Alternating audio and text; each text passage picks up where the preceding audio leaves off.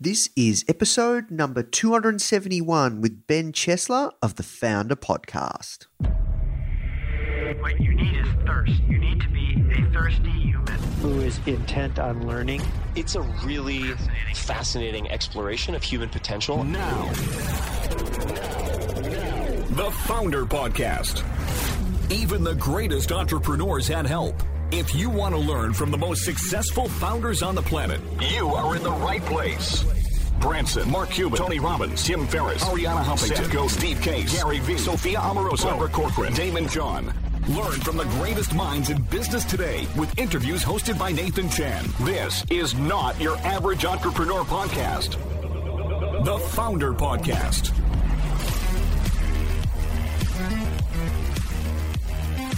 Hey guys, thank you so much for tuning in. Before we start today's episode, I just want to let you know that our goal at Founder is to help entrepreneurs succeed however we can by giving away high quality content in the form of interviews, blog posts, podcasts, YouTube videos, you name it. We put out so much content to help you. And another interesting project that we're working on right now is partnering with world class founders like Daymond John, Alexa Von Tobel, Greta Van Riel, and so many more to teach crucial skills like negotiation, finance, e commerce, and so much more.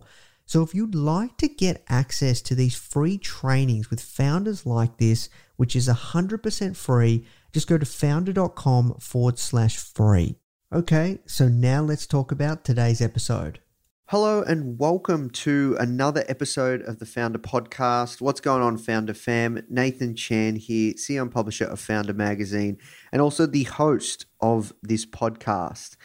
So I'm a little bit jet lagged, I have to admit. Sometimes I share with you guys what's happening in my world. I've uh, just come back from San Francisco uh, for a short five day trip to do an incredible interview. Probably can't share with you guys uh, who it is, but uh, incredible founder has built a household name company that has hundreds, well, half a billion plus users. Can't wait to share the interview with you. Let's just leave it at that. Uh, let's talk about today's guest, Ben Chesler. Fascinating story. He's the founder of a company called Imperfect Produce.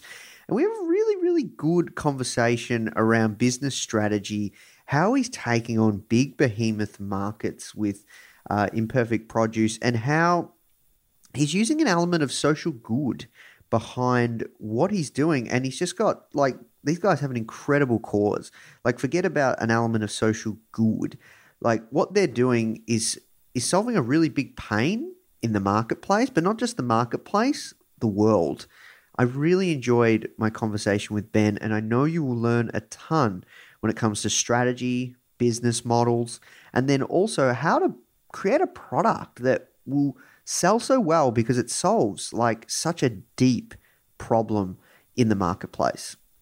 So before we jump in, I just wanted to say, guys, if you are enjoying these interviews, if we are providing you any kind of value, I just kindly ask that you check out our other content. Go to founder.com, check out our YouTube channel. Please subscribe to our YouTube channel. We're trying to build it.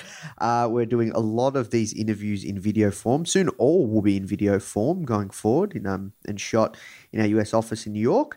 So guys, please check out our other content. We write so many blog posts. We have a magazine. We have an incredible book. We have all these courses with incredible founders teaching all the things that you want to learn on what it takes to build and grow a successful business.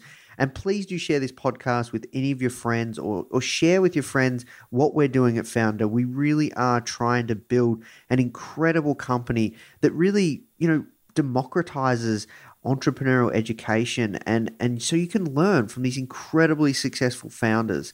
So that's it from me guys. Now let's jump in the show. The first question we ask everyone that comes on is uh, how'd you get your job? Yeah, so uh, that's a funny story. And the short answer is uh, my co founder showed up my apartment in Providence with a giant, ugly sweet potato and said, This is what you're doing next year. And I said, Sure. Um, but I can give a little bit of more context there. So uh, in college, uh, I started a nonprofit with uh, Ben Simon called the Food Recovery Network, which was taking recovered food from college campuses that would normally go to waste. So from like the dining halls and buffets and bring it to meal sites um, in the community. And we scaled that to about 200, 250 colleges across the country. Um, and we're running that as a nonprofit while we were still students. And then uh, during the senior year, I was doing kind of the uh, exploring career options. I was failing miserably at trying to become a consultant because I refused to put on a suit for the interviews. Uh, I was applying to be a truck driver for a fair trade coffee company. Um, and then Ben Simon came to visit because he was speaking nearby and and and put the sweet potato down and said, This is the future. He said, I've been out to California, I've visited the farms.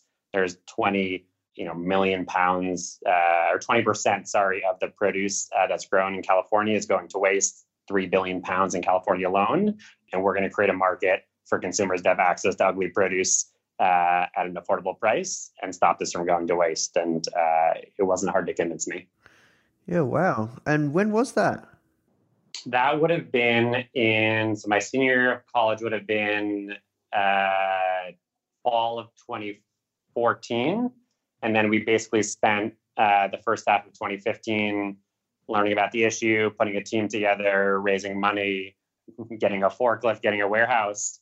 Uh, and we moved out here in July. And a month later, on August 8th, 2015, uh, we sold our first box of produce. Yeah, wow, there you go. So, um, talk me through like, is I know you guys ran the non for profit, but this is um, your first for profit startup? Yeah. Yep. Okay. Wow. Incredible success thus far for your first first venture. Um, so I'm curious. Talk to me about how much did you raise, and what was the process like early days getting your first customer? Because it's not that easy. Yeah, for sure. Um, yeah. So uh, we don't really disclose how much we raised, but I can say that uh, raising the first money uh, is the hardest by far because you're just selling people on an idea. And not only that, it was, you know, two 20 somethings who had run a nonprofit trying to sell people on an idea. So um, we were really lucky to have some great early founder, uh, some great early funders, um, but it was definitely not easy. Um, as for our first customer, um, you know, I don't remember exactly the first customer. I mean, we put up a website and said, "All right, well, what's going to happen now?" Um, and people did start signing up, but uh, I think our first big round of customers, I remember, I think it was the uh, maybe the day we launched. Uh, there was a New York Times article about us, and you know, growing up the East Coast, the New York Times is like you know, it's like close to godliness. Um, and so I thought that was going to be huge. You know, like everyone's going to sign up, and I think we got like ten signups from it. And then about a week later, uh, we got like 150, 200 customers signing up, and I was like, "Whoa, where did this come from?" And it was someone had posted on Reddit, hey, this is a great new service. You should try it. Um, and so I always laughed at that, that Reddit had more power uh, on people's buying decisions than the New York Times, I guess. So uh, that was really how we got our first uh, group of customers. And it kind of just spread through word of mouth from there. I see. And what did your your team look like? Like first, like uh, like who did you hire um, for your original first like uh, founding team? I'm curious. Yeah, so there were there were three of us um, who kind of started originally. Um, uh, myself, uh, Ben Simon, and a third person named Ron Clark, um, who uh, had a lot of connections to the farms and managed on the supply side of things. Um, but the first four people we hired uh, were were basically teenagers to go door to door and try and sell subscriptions to people on the ground and hand out flyers. Um, and for the first probably six months, the whole office team every Friday would go to the warehouse and pack the produce. Like there was no warehouse team, it was just all of us Friday morning. It was packing the produce. And then it became all of Friday, and then it became Thursday. And then we were like, we should probably hire some people to do this um, because we don't get any actual work done on Thursdays and Fridays. Um, and then we started building out the team a lot more. But uh, yeah, for a while it was the three of us and uh, a bunch of kids going door to door selling, uh, not kids, but a bunch of young adults going door to door uh, selling produce and handing out flyers. Yeah, that's crazy. So you, you really were doing things that didn't scale. Yeah, I, I guess I would say that, you know, do I drive a forklift anymore? No, but uh, those early days, I would get a call from a driver at four in the morning, climb over my very unhappy girlfriend, uh, bike to work and go meet the truck because someone needed to receive the produce. So we were we were really doing it all, and it was it was fun. Yeah, that's cool. So, um, talk to me around kind of fast forward to now. Where is like impo- imperfect produce at? And um, can you talk, give us a, an idea around traction? Any numbers that you feel comfortable sharing around subscription or anything? Yeah, for sure. Um, so, uh, fast forward, we just had our fourth birthday uh, a few days ago. Congratulations. Uh, I think Thank you. We now have six fulfillment centers across the country. We serve uh, between 20 and 25 different kind of cities and regions, uh, all the way from California to Texas to the Midwest to the East Coast as well. Um, and uh, we've grown the team. We have over uh, a thousand employees on the team, uh, all of which uh, are full time, good paying living wage jobs, which is something we're really proud of. Um, we don't talk too much about subscriber numbers, but I would say it's I, I say it's somewhere in the in the, in the six digits um, is what I can share, uh, and I've had really great uh, response from customers. Um, it's been amazing to to be able to grow that much, and I would say the other thing that's different is in the last year or so we've actually expanded beyond produce. Um, so we've started fighting food waste across the whole grocery store. So looking at dry goods, canned goods, dairy, uh, starting to look at proteins as well and really expanding the amount of food that we can recover and also uh, giving our customers more of a chance to kind of do their shopping in one place and help fight more food waste. Yeah, I love it. It's um it's such a really smart idea because you hear of like the the the standards that the supermarkets have for produce and you hear like you know if this one's a little bit you know, not the right shape, whatever, they'll just get rid of it.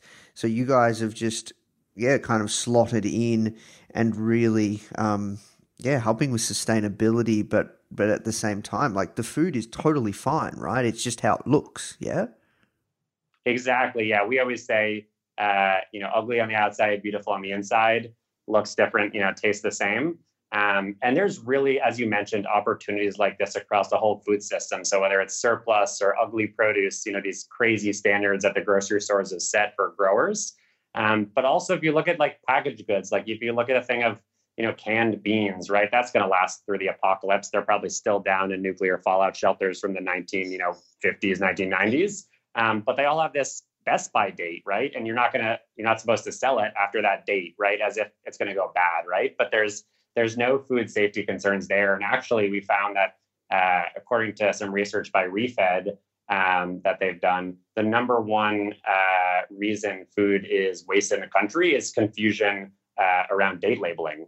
Uh, and so we're starting to do a lot of work there um, beyond produce to rescue the food. But it, it's crazy as a country and as a world. Uh, we grow enough food, we produce enough food to feed the whole world three times over. It's just about uh, getting it to people at the right time. Yeah, look, it happens across, yeah, like not even just food, you're right, like other industries too. Because when I was in college, um, you know, I was working a college job at, um, you guys have it in America, Target, right? You have, mm-hmm. you have Target. And I was working in the warehouse and I would, act, like, they had a big skip in the warehouse and that people would, would take things to me and say, hey, you've got to throw this out and it would be like you know a chair or a table but it's got a little bit of a mark on it and i have to break it down in, and throw it into the skip. And i used to be like no no i'll, I'll take that. Can i take that home? And, and, if i got permission i'd be able to take it home because there's nothing and that's wrong how you, with it. You, that's how you furnish if we go over to your apartment your flat now you just got you got marked up target furniture all over the place. Exactly. So it, this is a serious problem within the world because people are very, very fussy and they want things that are perfect. Yeah, and I don't, you know, to be honest, I don't, I don't put blame on any, you know, any one person or organization, right? I mean, I understand why a retailer, you know, if you start seeing scuffed up stuff at Target, you know, maybe you're, you know, start questioning it. But I think there's really an opportunity here to create a market for stuff like that because it may not be for everybody, but uh, there's like you said there's huge demand especially for us it's all about pairing it with the savings so not only feeling good about your purchase but like i guess for you the chair was free but you know giving a big discount to our customers you know allows people to save money and kind of uh, increase the sustainability in the world at the same time, which we feel like those two things go together really well. Yeah, I see. I love it. So, incredible mission, uh, solving a really like a, a painkiller problem uh, in in the world. Um, so, talk to me around. I'm still curious around the early days because um, from you know the the growth that you guys have achieved, you know, in the six figures of subscribers. Um, are, are you up to a Series C? You raise Series C, or you don't even talk about rounds? We we no we can we we've raised the Series B, um, and we're looking at our next series. I mean, I guess you can assign whatever letters you want to this, but uh, that's probably the terms that people would, would recognize going out for a Series C in the next uh, you know few months, I would say. But um, we've had a great group of investors. Yep. Okay. Awesome. So, I'm still curious around the early days because you know you get your first round of customers. Um, you know, the, the product market fit, bang what was next? How the hell did you scale this thing? Because you're competing like it, it, there is no was there a blue ocean? What like was it just like just such an easy sell? Um like like talk to me about that. Yeah i think if i'm going to be you know kind of open up here and be honest i think that um there was a blue ocean. It and i think as a okay. result of it yeah i think as a result of it we didn't we weren't forced to look hard enough at product market fit um, which something to come a little bit later. Basically we were selling this box of produce people were buying it the concept was catching on the press was all over it you know the word of mouth was great. And so we just started like growing right? You know we expanded from we, we've i think we started out serving maybe two cities. And then we opened up you know 10 more uh, in the east bay. And then you know we expanded to san francisco and then you know eventually went down to la and we just it was basically like keeping our heads above water trying trying to grow. I think um you said the concept was just so catchy right? Save money rescue this ugly produce. I think uh, one of the the brilliant early things our marketing team did once we had a marketing team was I think for a giveaway for our first birthday, they put googly eyes in all the boxes and said to customers, take a picture of the produce with googly eyes and you know tag us on Instagram or Facebook or whatever. And that just took off and became like a huge uh, a huge hallmark of our uh, our brand, and now we put googly eyes on everything. Um, but I but I think that we were really just focused on. I mean, it's a very operationally intensive business, right? We we wanted to provide good jobs, so we were doing everything ourselves: the delivery, the warehouse, you know, et cetera. And so we were just struggling to keep up with demand. And I, I think that we would have actually been better served facing some challenges early on because I think it really forces you to think about is this the right product for my customers? You know, we never, to be totally honest, we never started this company for our customers. You know, it's probably a bad thing to say. We started this to fight food waste, right? And so we we didn't really examine of you know do customers want this every week every other week do they want to do all their shopping in one place et cetera until much later on it was just you know get all the produce we get our hands on and get it out the door Yeah, I see. So this is an interesting problem to have because that this is quite rare, right? That you find yeah this amount of traction out of the gate. Like you know, for for for for every for an everyday startup that that launches. So I'm curious. You said that you guys found product market fit later in the journey, which is different. So so talk to me around the process of that and what actually changed. Did you make a slight pivot? Yeah, for sure. I think there's probably two main uh, times when we, when we we really examine that. One was probably about six months in, um, when you know, so when we started out, it was similar to CSA, where basically you just got a random box of produce every week, um, and that was really great operationally because we didn't have to deal with you know unique orders, et cetera. But you know, we started realizing that if we wanted to scale beyond just the pretty limited kind of you know produce box market, we'd have to let people choose, you know, what they get every week. You know, we we got so many complaints. Oh, I have, I love what you guys do, but I have have eight weeks of sweet potatoes in my kitchen. I don't know what to do with it, or uh, I'm allergic to green peppers. You know, and so the first thing we did is we started allowing customers to basically do a la carte shopping. So you still had a subscription, and we still suggested items for you every week if you wanted to kind of set it and forget it. Yes. But you could pick exactly what went in the box, and uh, you know you would just pay the total price of that. I think that was the first time we really stepped back and said, okay, you know, we're going to have to, you know, we looked at the data. It was a big reason customers were canceling because they couldn't choose a win at it and said, it's going to increase our costs. It's going to make it more operationally challenging, but we need to do this if we're going to find product market fit and have customers love it. So that was probably the first big change we made after about six months. Um, and the second change we made was uh, probably about a year ago, where we started realizing that if we wanted to be uh, fight more food waste and be an integral part of our customers' lives, we had to be the primary place that they shopped. And that meant fulfilling some of their other needs beyond just produce. And so we spent a lot of time testing that out in San Francisco before scaling it, but basically providing, uh, you know, like I said, dry goods, canned goods, uh, dairy, and refrigerated items as well to our customers um, because it allowed them to do more of their shopping in one place, reduce their environmental footprint by getting one delivery every week instead of you know going to the store or getting many deliveries. Um, and that that was a big change. It took us, you know, I would say many months, if not years, to make that change because um, we wanted to balance giving our customers what they wanted with our commitment to the environment and to fighting food waste and finding a way to accomplish both at once. Right? I mean, if you're just if you don't have mission it's really easy. You just sell your customers more stuff and figure out what they want. Mm. But for us, we always try and make sure that everything we we offer stays true to our mission while also being a good fit for the customer. Yeah, that makes sense. Um, so you guys just really are speaking to people and trying to work out what what makes them stick, but also matching it up with your mission.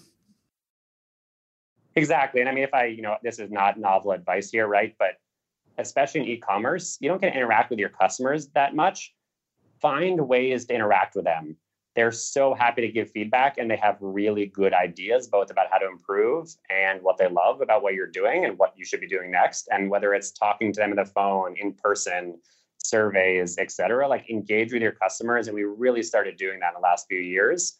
And it's really informed how we kind of shape the direction of the business. Yeah, it's it's one of those things that gets spoken about a lot, but you just still don't. Re- a lot of people still don't really do it, eh? Like it's just e- it's just easier not to, right? Exactly, and if if if it's, I mean, if it's working, you're like, oh, I don't need to talk to my customers. I you know I know what's working, but you uncover so much when you actually do it, and it's it's worth its weight in gold the time you take away from running the business to actually talk to customers, and it makes everything so much better. Yeah, I agree. So I'm curious, is this something like a product manager like usually handles for you guys, right? Or, or you guys get on the ground and and and uh, speak to customers, meet them on, meet them in person and on the phone too? Yeah, we encourage it across all of our uh, organizations. So product managers for sure, but also starting to distill that data from our customer care team because they're talking to customers every day. Uh, the founders were doing weekly coffees with customers because that was important to us to stay kind of on top of the pulse of, of uh, what our customers were thinking. But even down to like when we have a customer complaint, uh, you know, we'll have the general manager of that warehouse facility call them back and understand what went wrong and you know and learn from it because we think it's important that the operators too get to hear that feedback because it's it's uh, you know you're holed up in a warehouse all day you forget that has a real impact in customers and and when you get to talk to them you have some really great insights about how to inform your operation so we really encourage it across the whole organization.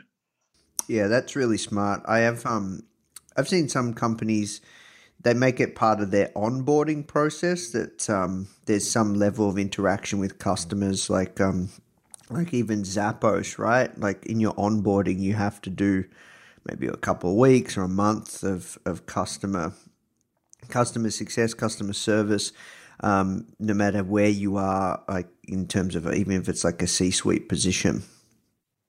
That's smart. Our our version of that is everybody has to work a shift in our warehouse. So you don the ah. refrigerated jacket and go get to see what the operations are like. So it's not customer facing for us, but uh, we definitely believe uh, even you know even the CFO has got to know what it's like to work on the line. Yeah, that's um, yeah, that, that's really cool, and it's something different, right? It's fun, like you know, to see how it all, how, how like the operations of the business, and actually what it is you guys are selling, what it's like to actually package the product. Yeah, exactly, and that's and that's one of the things that's always been really important to us. You know, so everyone in the company, including warehouse associates and drivers, you know, have stock options, which I think is a, a fairly rare thing in Silicon Valley. Um, so everybody has a you know different size, but stake in the success of the company. Um, and we've really felt strongly that uh, we have a one company mentality as opposed to having uh, kind of different uh, sets of standards for different people in the company. That's cool. Why did you guys decide to do that? Yeah, um, I think we decided to do that. One was just the philosophy of like uh, we want everybody to have a stake in this, but I think too, it's that you know you you know who know who knew if this company was going to be successful or not, but uh, if it was right, you always see you know ninety percent of the economic gains going to the top you know one percent of people in the company, ten percent of people, whatever it is, and we want to make sure that even if it was a small amount, everybody would win economically if the company did well. Um, and so I think that was important to us, but also just from a from a you know self interest perspective, it really gets people invested in the company. We wanted, you know, we were kind of pushing back against the gig economy a little bit. We wanted this job you have in the perfect, whether you were a driver in headquarters in the office, customer care, to be the last job you ever had. Uh, we wanted people to have careers out of this. And, you know, we do all the things, you know, we think we should do healthcare, dental, vision, you know, 401k, you know, benefits. But we also thought that they needed to be able to share in the wins if we did well. Yeah, I love that idea of just getting like yeah, like a one company full buy-in. Yeah, it's really smart. So, um switching gears, like where where what what does a day for you look like now? Are you working on Series C? Um, like yeah, what what what like what is your biggest focus?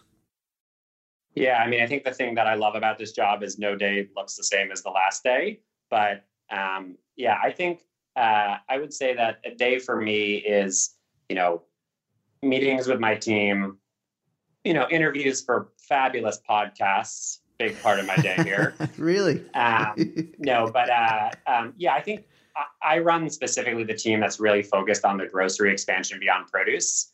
So, uh, and I run our innovation team. So it's really looking at what's the company, where's the company going to be in six months, one year, three year, five years, and working on those projects. So some of that is fundraising, but a lot of that is really looking at the market, talking with customers, and understanding uh, where the business needs to be in the in the medium term to succeed. And so for us right now, like I said, that's that's expanding beyond produce to really become a full uh, shopping experience for our customers and that cuts across you know the website and the product what we offer to our customers on the sourcing side how we talk about ourselves. Um, so it's a lot of kind of strategizing. Yeah got you. It's interesting because um, yeah i've never really seen or, or, it's uncommon for a co-founder to have the title of um, chief innovation officer yeah, I think they gave me that title because they couldn't figure out what else to do with me. Um, but uh, I've I've held a lot of titles here, right? So like, I was COO when we started, Chief Operating Officer, and then we got big enough where I said, you know what, we should probably hire someone who knows what they're doing.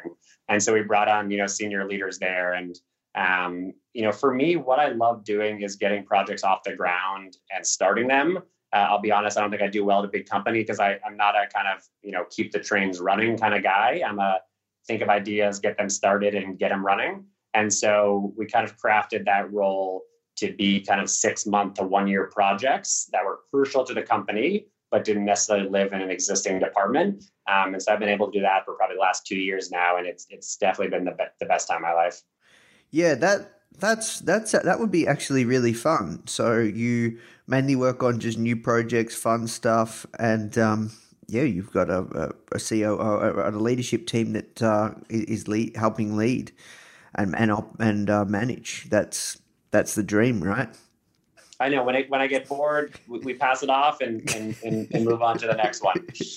That's cool. So, talk to me around like challenges, like like hasn't you know you said you had the blue ocean uh, but within that comes challenges in of itself around scale and uh, supply so talk to me around challenges that you guys have had because building a business is not easy especially uh, in a category that didn't exist a few years ago Yeah, and, and and it's not exactly a sexy category. It's not exactly a high margin category either. So um, yeah, I think you know there's a few big challenges we face. I think one you hit on is really the scale.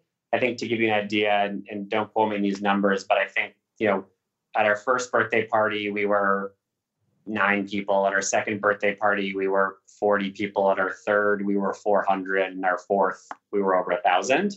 Right. So we basically hired well over a thousand people in four years and that comes with its own set of challenges from especially in this in, environment that we're in which is which is great economically but um, you know uh, recruiting talent retaining talent putting in place processes right putting in place procedures uh, all the stuff that that i don't love doing um, it's it, you you you go from i can touch every aspect of the business to we have to put in place a structure where uh, you're letting go of certain things and trusting your people to manage them. Um, and so that was just, I mean, those some of those years, years two and three, were rapid, rapid growth. Um, and that just came with a lot of people management challenges, like how to set up an organization. And neither of the founders, to be honest, were experienced running large organizations. And so that was definitely, uh, you know, we were like, okay, we just hire 100 people, easy, right? And it's like, no, that's not something you just snap your fingers and do.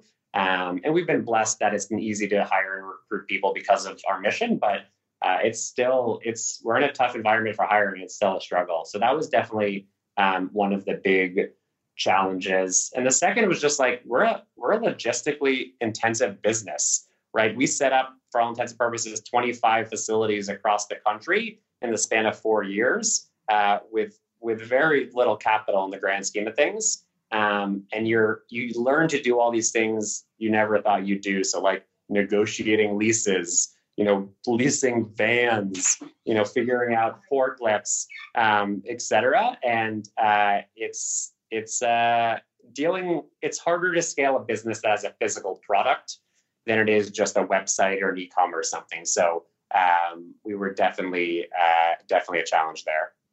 Yeah, I'd I'd love to delve a bit deeper on that scale because that's that's crazy. So were you guys basically following like the blitz scaling model that Reid Hoffman talks about, where you you just don't have the luxury to find maybe even an A player, and you're just looking for someone that that is like can just do the job and like because that's insane.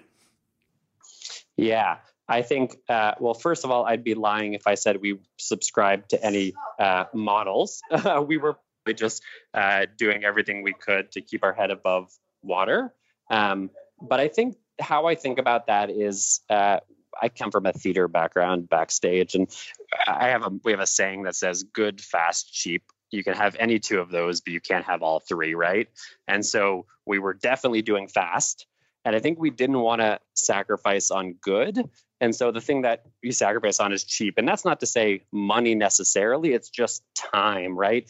Putting all the time into that hiring. And so I think we always did try and get in a team, but we run ourselves ragged into the ground to do it, if that makes sense. Um, and so I think that's really uh, what took. I mean, you know, if we had gone slower, could we have worked things out a little better?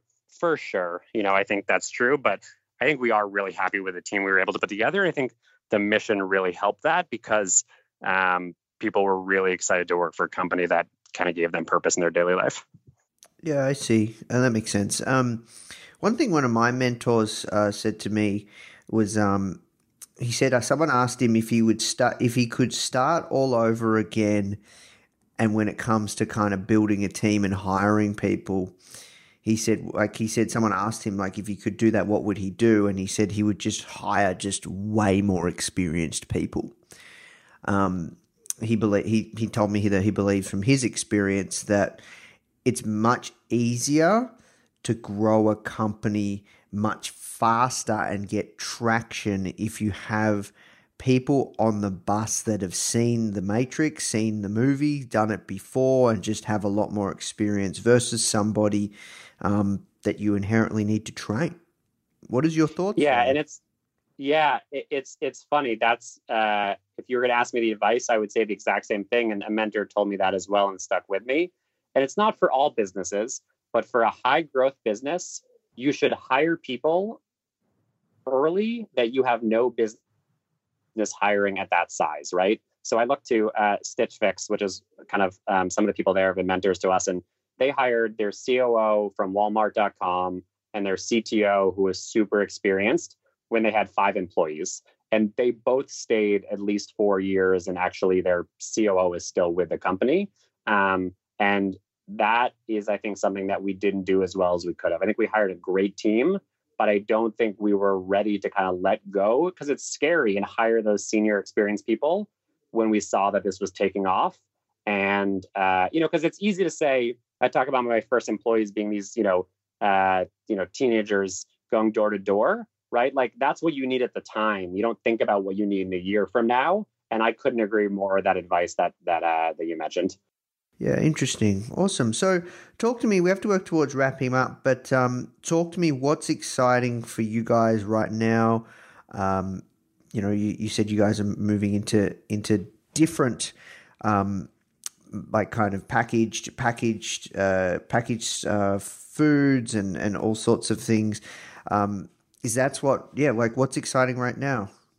Yeah, I would say that's. I mean, I'm a broken record here, but that's that's what's exciting to me is the chance to rescue more food across the whole food system and also provide customers a way to do their whole meal planning and shopping for the week in one place with a company they value. That's what excites me. That's the new thing we're going into. Online grocery is heating up fast. All the players are getting in, and we really see an opportunity to be one of the first companies that combines value with values and lets you feel good about your purchase from a sustainability standpoint without sacrificing the amount of money you have to spend to do it. In fact, saving you money at the same time. And so that's really exciting. We've seen some really good early results on that. And we're excited to roll it out to the rest of the country to uh, have all of our customers experience what it's like to do kind of uh, all of their shopping with Imperfect. Amazing. Uh, any international plans? You know, I, I have dreams of it, but um, we have a lot of the US still to tackle yeah, still need yeah, so much work to be done, right? Yeah, and I think that goes back to the product market fit too, and feeling more confident that we have it exactly right before scaling too. Um, and this is also like food waste is a problem everywhere, but um, in some in some some kind of sense of the word, it's a little bit of a uniquely U.S. problem, and it's really about understanding the nuances of where food is going to waste in each context. And it might look a little bit different in Canada or England or India or China or South America, you know, than it does in uh, the US. And so wanting to make sure we have our hands around that before we dive in. Yeah, that makes sense. Um, two last questions. Uh, one, any parting words of wisdom that you'd like to share with our audience? Uh, mainly people that uh, want to start a business or ju- have just launched something. Yeah. Um, for people who want to start a business, uh, this is going to be anticlimactic, but um, do your research, see what's out there. Uh, there are so many great companies doing great work. And while I will never, ever discourage something from starting something, and I think everyone should follow their dreams here, there's so many ways to innovate, whether it's a new company within an existing company. So, really understand the problem you're solving and what's out there before just jumping in. And for people who are starting a business, uh, you're going to get a lot of no's, whether it's investors, customers, the press, employees, but that's natural. And keep on fighting for what you believe in because when you get those yeses, it feels so good. Love it. And uh, where's the best place? Last question Where's the best place people can find out more about yourself and your work? Yeah. Uh, if you go to imperfectproduce.com, uh, you can learn a lot more about what we're doing you can check out any of our social feeds as well. But imperfectproduce.com or imperfect.com uh, are where you can find out all the information, better service, sign up, learn more about it, uh, and and help the world.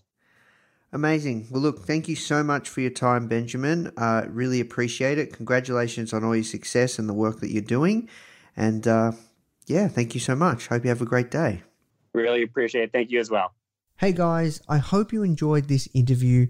As you might already know, our mission at Foundr is to help tens of millions of people every single week with our content either start or grow their business, which is exactly why we're partnering with world class founders such as Daymond John, Alexa Von Tobel, Greta Van Riel, and so many more to teach crucial skills such as negotiation, finance, e commerce, and so much more.